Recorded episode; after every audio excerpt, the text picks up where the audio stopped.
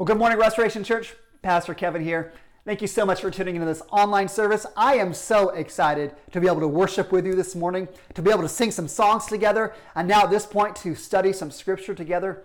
One of the things I always want to encourage you is as you're watching these services, we want to be able to grow in our faith with, with the Lord, but we also want to grow in our relationship with one another. So I want to encourage you as you're watching these services, would you engage in the comments and interact with one another? In fact, why don't you do this? Why don't you, in the comments, why don't you tell one exciting thing that happened this past week? One positive thing from this past week, put that in the comments and let's engage with one another as we start out today, I was thinking about a couple years ago, I had the opportunity to take the youth group kids to a Seattle Mariners game. Listen, this was a great idea, but there was a problem. And no, the problem is not that I'm a Mariners fan. It's going to be our year e- eventually. The problem was was that that weekend that we went to this game, the Mariners had a three-game series against the Toronto Blue Jays in Seattle. You see, the Blue Jays play from Toronto, and they happen to be the only Canadian professional baseball team. And so, what happens when the Blue Jays come to Seattle and they play against Seattle? All the baseball fans from Western Canada, they descend upon Seattle in droves to support their team. And that weekend, it felt like it was a big party for all these Blue Jay fans. Here we are with all these youth group kids and there are tons and tons and tons of Blue Jay fans that are screaming loudly and just enjoying themselves. There was one of these fans that actually spilled beer on one of our youth group girls. And it was this crazy experience for us because here we are in Seattle as the Mariner fans. And we were a minority because there were thousands upon thousands of Blue Jay fans at the field that day. Listen, isn't that sometimes what it's like in our Christian faith?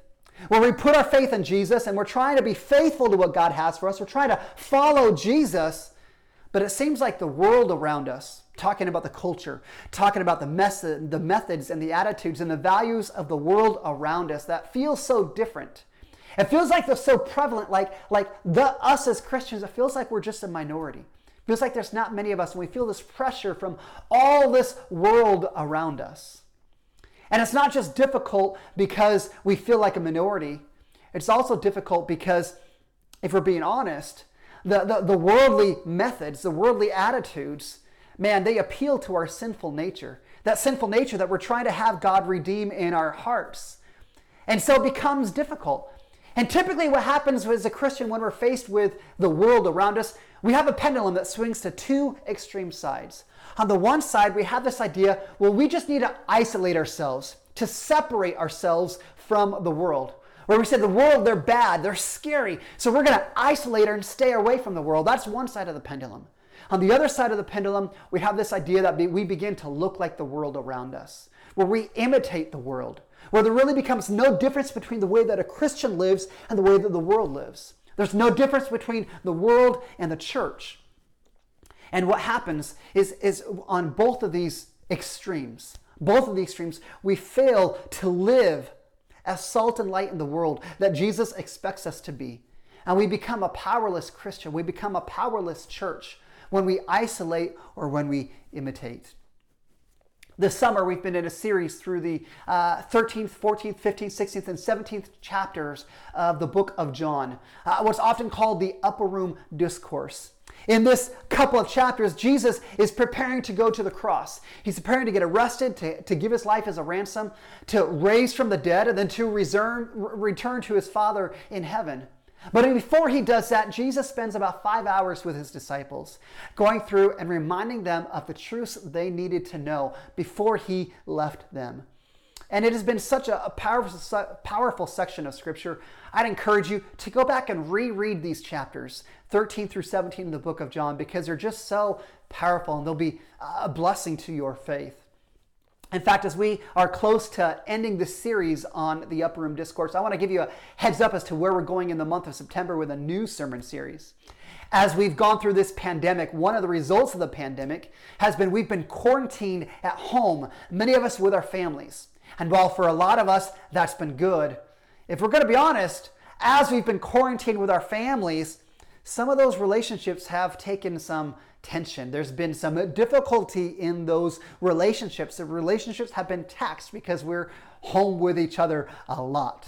And so we're going to be in this new series in the month of September, really looking at scripture and asking God to strengthen our relationships, to give us some, some ability to, to have some strong and to build stronger relationships within those uh, family units and those people around us. So we encourage you, continue to engage with us throughout the month of September. Uh, this will be a great series for us.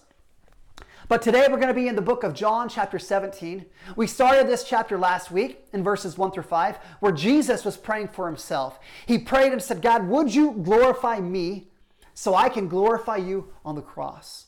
Next week, we're going to look at verses 20 through 25, where Jesus prays for us, for all of us who have placed their faith in Jesus because of the disciples' ministry.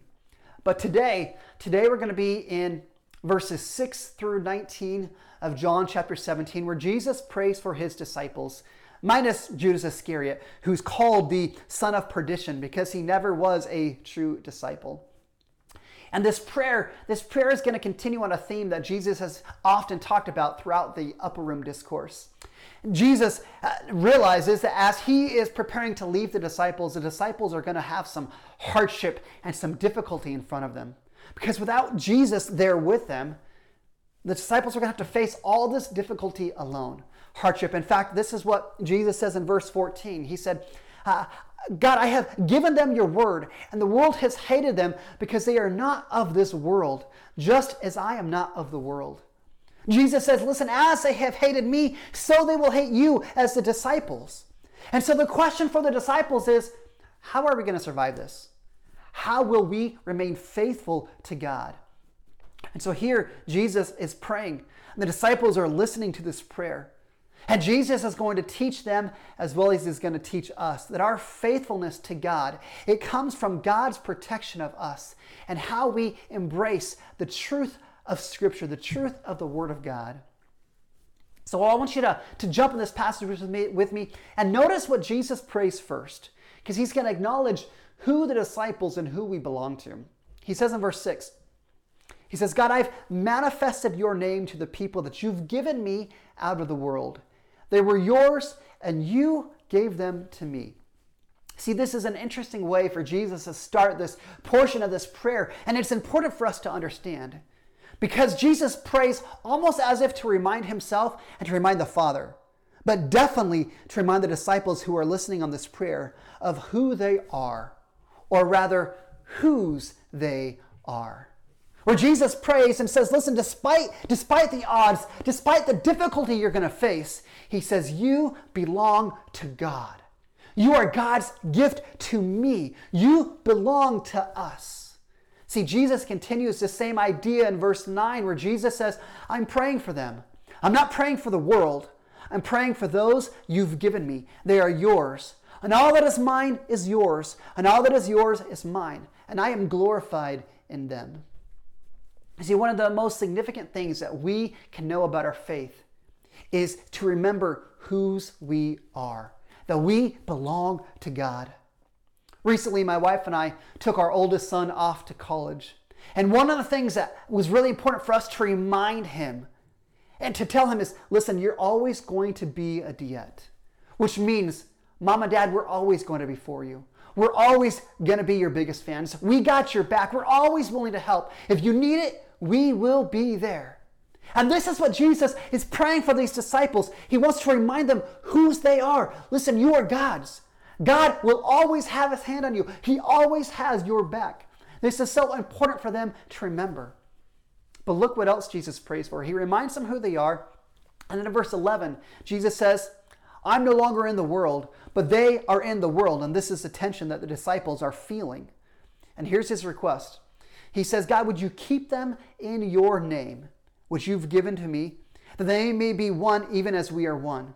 While I was with them, I kept them in your name. I guarded them, and not one of them was lost except the son of destruction, which is Judas, so scripture may be fulfilled. See, Jesus says, is, is while I was on the earth, while Jesus was on the earth, he was the first and last line of defense for the disciples. When they were threatened, Jesus was there to receive the blows.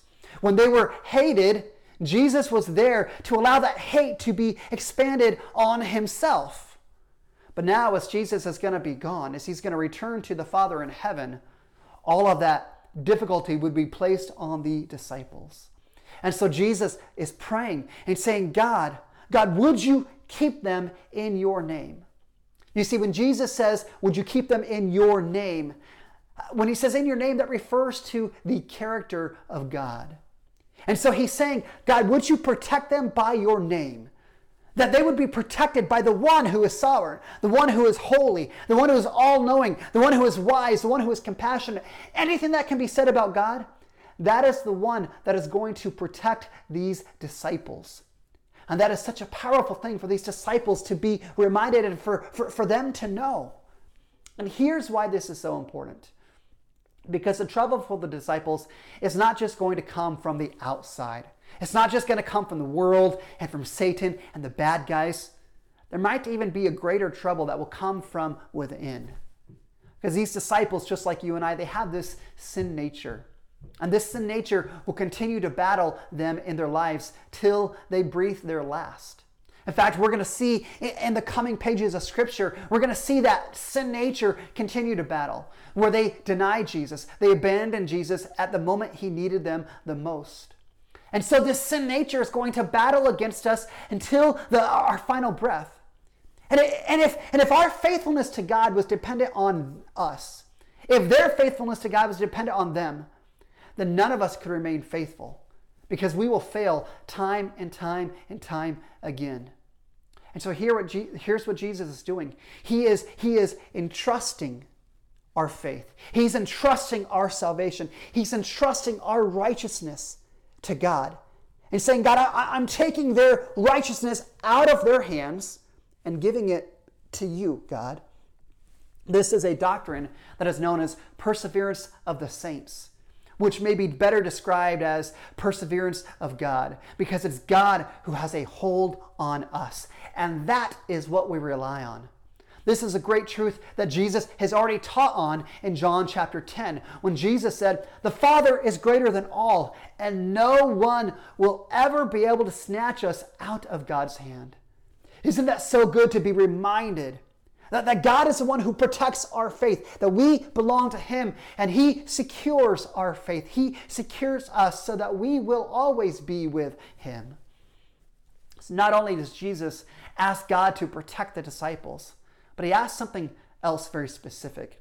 In fact, here's what He says in verse 14. He says, God, I've given them your word. The world has hated them because you're not of this world, just as I am not of this world He repeats it in verse 16. He says, They are not of the world, just as I'm not of the world. But in between those two verses, here's his specific request. Verse 15. Jesus says, I'm not asking that you would take them out of the world, but that you would keep them from the evil one. See, God did not want to remove the disciples from the world. Rather, what he wants is that God would keep us from the evil one who rules the world that we would be kept in the world by the power of God. You see, there's this warped version of Christianity out there that, that seeks to remove Christians from the world, that says we need to isolate ourselves because that's the best way for us to avoid the corruption of the world around us.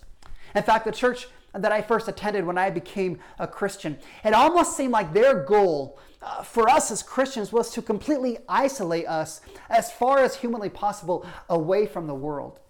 And so they had all these rules. They had all these rules that would isolate us from the world to protect us, right? So uh, we weren't supposed to go to movies because if we went to the movie theater, we might be tempted to see a, a, bad movie. Or if we're at the movie theater, somebody else might see us there and they might be tempted to see a worldly movie themselves. We were not supposed to dance because dancing will make you want to, well, you know. You weren't supposed to listen to rock music because rock music would make you want to dance. That would make you want to, well, you know. Now, listen, I'll say that I think their goal was good. Their goal was to protect us from the world. But is, is that really what God wants? To remove us from the world? Listen, this is what Jesus says in verse 18. He says, As you have sent me into the world, so I send them into the world. So I send the Christians, the disciples, into the world. Acts 1 8 says, We are God's witnesses to the world, that the world will know God through us. That, that is what God's intent is. So, what Jesus is trying to teach us is true discipleship is not isolation from the world. True discipleship is living like Jesus in the world. David Platt said it's like this He said, Our mission is not to disinfect Christians and put them on a shelf. Our mission is to disciple Christians and put them into service for the kingdom of God in the world. See, if we remove ourselves from the world, we lose our evangelistic uh, witness, which is the very reason that God leaves us and sends us into the world in the very first place. So, so Jesus wants to teach us listen, we're not supposed to isolate ourselves from the world. We're also not supposed to imitate the world. We're not supposed to assimilate into the world. This is where Christians often say we are to be in the world, but not of the world. In fact, I'd say it like this a holiness disconnected from the world is no holiness at all. So the question becomes well, how do we do this? How do we live in the world, but not of the world? How do we remain faithful and dedicated to God in the midst of a world that's ruled by sin and folly and, and, and, and evil? And Jesus gives us the answer. Verse 17. Jesus says, Sanctify them in the truth. Your word is truth. Verse 19, he says, For their sake I consecrate myself that they may be sanctified in the truth. See, this word sanctify, it comes from a Greek word that means to be set apart, which means to be consecrated, to be made holy, which means that we have been set apart for God's service. We are set apart to be God's witnesses in the world. And how do we do that? How do we be His witnesses? How do we stand for God? He just said, Your word is truth. They'll be sanctified in the truth. That is how we be these witnesses and, and, and stand in the world, is we know the truth. This is how we develop a holy heart and life within the world. It's that we know God's word. We know the word of God. After all, the greatest way to avoid a lie is to know the truth. That's what God is trying to say to us. That our success in this world, our success spiritually, is not how we isolate ourselves from the world and try and protect us from the evil world around us, but how much we know the truth and how much we base our lives on the truth.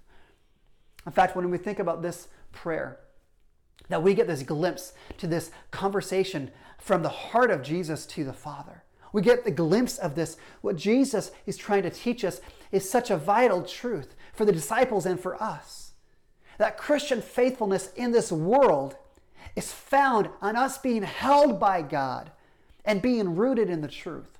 That these two truths, these two things of being held by God and rooted in the truth, are transforming to our life and to our faith. And this is where we have this idea that if we're going to be effective in this world, that we need to be held by God and rooted in His truth. The question becomes well, how do we do that? That sounds great. But how do I be reminded and assured that I am held by God? How do I be assured that I am His and that He who began a good work in me will see it to completion? And how do I root my life in the truth? How does God's word give me the ability to stand strong while trying to influence and live in the world around me? How do we do that? Jesus gave us the answer in verse 8. If you look back, Jesus said this He said, I've given them the words that you gave me. And I want you to circle this. And they received them. They have come to know the truth that I came from you. And circle this again. And they believe that you sent me. See, we live in a day when the truth is all around us. Most people in our society, most people in our world, they know a little bit about who God is. Maybe they've seen a Bible, they might know a couple Bible verses. People would say, Yeah, I pray. I pray at times. As Christians, you think about the, all that we have at our disposal. We have all sorts of resources at our disposal. We have uh, study Bibles and commentaries. We can go to church for Bible studies. We have the access to great preaching on the internet available to us 24 7. Here's the thing we can be taught knowledge, but you alone can take them into your heart can internalize the truths of God's word into your heart and into your life. It's not just enough that we know these things, that we know the truth, but we actually have to trust the truth, to believe the truth, to act on the truth, and to build our life on the truths that we read and that we know. Let me paint it for you like this. Years ago, when I first started working at Madison House, we took these kids up to summer camp. And one of the things we did at summer camp was we did a high ropes course. And so we're up, and I've got these kids, and I'm talking to them um, about, uh, about the high ropes course and about uh, teaching them about faith. How faith is not just knowing about God, it's not knowing the truth, it's actually acting on that faith. That, that, that living, the, the, the living truth is when we live upon the truths that God has given us. So, one of the obstacles that we were looking at was called the leap of faith. What happened in the leap of faith is you'd get roped up, and then you'd climb a tree to a platform about 30 feet up on that tree. And you stand on that platform, and about five feet away from that platform, there was a, a bar on a rope. And you were supposed to jump off that platform and grab onto that bar. And you're supposed to trust that rope and the leader who is holding that rope, called belay, uh, whoever's on belay. You're supposed to trust them that you would be okay, that you would not fall down to the ground. This is an opportunity for me to encourage them to put their faith in the rope, to put their faith in their leader, to act on it, to internalize the truth that the rope is going to hold you. Until one of the kids said this. They said, Oh, this is all great. But Kevin, we want you to go first. We want you to go first. We want to see if you actually live what you preach. Now, I'll be honest. Was that when I was in high school, I had a rock climbing accident where I fell about 35 feet, shattered some vertebrae, vertebrae in my back. By the grace of God, I wasn't hurt worse. And so I'm sitting on the floor, I'm standing on the ground, I'm looking up at this platform, and I am scared to death. My knees are knocking so loud, I was about to answer the door. But these kids were waiting to see if I actually was going to live what I preached. So I slowly climbed up to the top of that tree, stepped out on that platform, and my hands were sweating like a, like a water spigot, just dripping water. And I stood out on the edge of that platform. I closed my eyes, I prayed, and I jumped. And I couldn't hold on to the bar because my hands were too slip. But the craziest thing is, I didn't come crashing down to the ground. Listen, I knew the truth. That rope should hold me. That person on the ground with a rope tied to them, that should hold me. And when I jumped, I had faith that that was going to happen, and that's exactly what happened. But you see, it wasn't until I acted on what I knew, it wasn't until I ter- internalized that proved that I truly believed in that rope, that I believed in that system. Listen, this is the way it is with God. That we can hold on to the truth, we can hold on to the Bible. But it's not about us taking the truth and secluding ourselves into a Christian subculture, trying to create a place that's safe for the Christian family, a place to protect us from the world, what God wants for us is to know the truth and to trust and act upon that truth, to live our faith out in the world around us, to stand for what we claim to we, we believe in. Listen, what, is that, what does that mean for you? What truth do you actually need to live out? What truth do you need to say, this is what I read and I know, and here's how it's going to change how I live? As an example, I've got a friend who had a, a new job it was a good job with, with a good pay. But the problem was the owner of the company, his boss, man, he ran an unethical place. It was a very negative environment. My friend had to make a choice. He had to make a choice to stand for truth, to say, this is not okay what's happening here. Decided to take a different job. Maybe it wasn't as good. Maybe it didn't pay as well, but he had to stand for what he believed was right.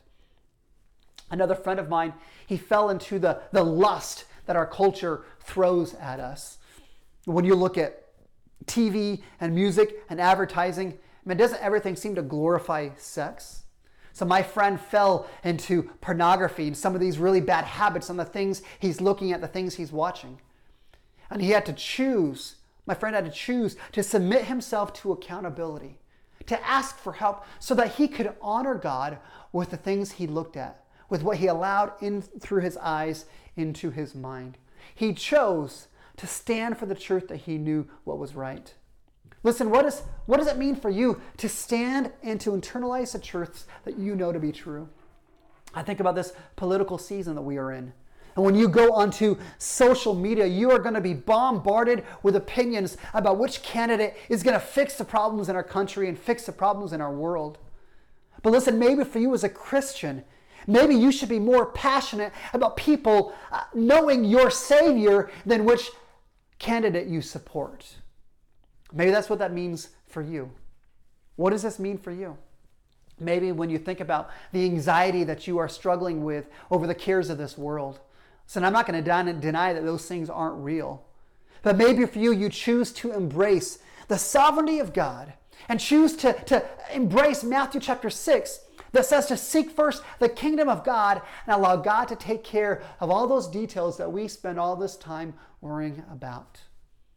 Listen, what does it mean for you to stand and to internalize and to live out the truths that you know? I mean, thinking about this, the upper room discourse has repeatedly talked about how love is the defining characteristic of believers in Christ, of disciples, that we claim to be Christ, that people should know us by our love. So let me just say this who is it that you need to love instead of judging and criticizing and condemning? See, Jesus, He's not calling us to isolate ourselves, to remove ourselves from the world, to protect ourselves from the world. He's calling us to influence the world around us, to be His witnesses, to offer redemption to a broken world. And we do that by knowing the gospel, by knowing that we are God's, that He protects us, He saves us on His strength and not on ours and we be his witnesses and, and, and influence the world around us by knowing and living out the truth, by standing for what we believe in.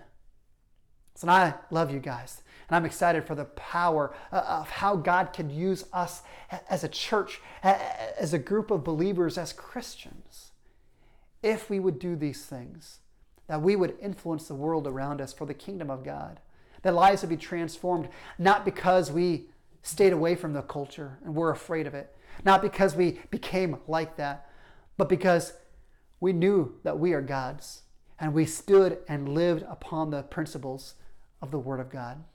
Let's pray. God, I just want to thank you that you have been so gracious to us. That God, as you were looking at us as disciples and saying, man, we're to, to be witnesses and to influence the world around us, that God, you haven't left us on our own but you have entrusted us to the Father. You've entrusted us to God the Father to protect us, to, to, to save us, to hold on to us. God, I'm so thankful that you've got my back. So thankful that you are there with me, that when I fall, you are there to hold me and to pick me up. God, I pray that we would rest in that glorious truth that we are yours and nothing will ever separate us from the love of God that is ours in Christ Jesus. God, I pray that we would have that assurance uh, of our standing with you. That, God, we are yours. God, I want to pray for us that we would value the truth, that we'd value the scriptures, the truth that you've given us. And God, not that we would just know it.